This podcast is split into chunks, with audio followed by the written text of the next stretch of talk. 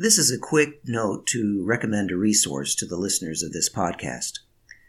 I realize that there are some listeners of this podcast which may have preferred that I not talk about Palestine or Gaza or modern Israel or anything like that, possibly because it's beyond the scope of a Bible study, but also maybe because of some preconceptions about Palestinians and perhaps also the sense that modern Israel is a haven for Jews and that to criticize Israel is to criticize Jews and is therefore anti Semitic.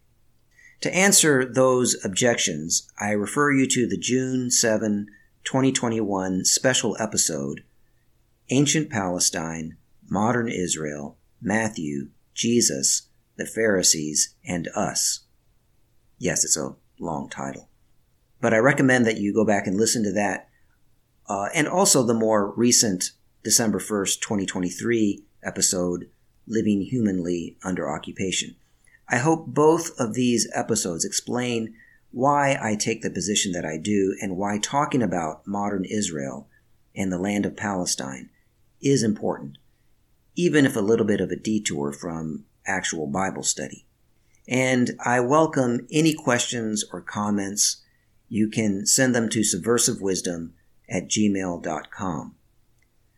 I also want to encourage listeners to watch a documentary that is free on YouTube called Gaza Fights for Freedom. I'll link to it in the show notes, but you can just search for it on YouTube. Gaza Fights for Freedom. It plays without commercial interruption, and again, it's free. It's amazingly well done. I found myself riveted. And that's saying a lot because I don't usually like documentaries, but this one is outstanding. It tells some of the history, not just of Palestine, but specifically of Gaza, and then centers on the 21 months of nonviolent protest at the border by the people of Gaza in 2018 2019, something that I found that many people in the United States are unaware of. The documentary was done in 2019 and seems to have been completed before the border protests ended. I remember when those demonstrations were happening at the border, and it seemed like most of us here in the U.S. were too overwhelmed with our domestic situation to pay much attention.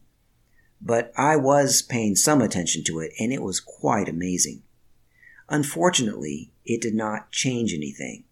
Israeli forces shot many of the protesters, killing 223 of them, including some medics and journalists and wounding and disabling thousands more. I was talking about this just recently with our pastor, who reminded me of the famous quote from John F. Kennedy Those who make peaceful revolution impossible will make violent revolution inevitable. I had thought that was from Martin Luther King, but the internet is telling me it was John F. Kennedy. Of course, if you listen to my most recent special episode from December 1st, you will know that the Gaza border protest in 2018 2019 was by no means the first nonviolent attempt by Palestinians to throw off the occupation. Despite the virtual blackout on reporting on it by U.S. based news media, nonviolent resistance by Palestinians has been continuous for decades. They seem to be following the teaching of Jesus more closely than most Christians in the United States. When I was there over 20 years ago, the mayor of Yatta, a Muslim man, told me that Jesus was their prophet of peace and love. Anyway, I encourage you to watch this free documentary on YouTube. Gaza Fights for Freedom. It is outstanding. It may be hard for some people to watch, but I think most people can handle it. And it is just amazingly well done. So with that, Thanks for listening. Peace to you and your households. My name is Bert Newton, and this is a quick special episode of Bible Study, Parody and Subversion in Matthew's Gospel.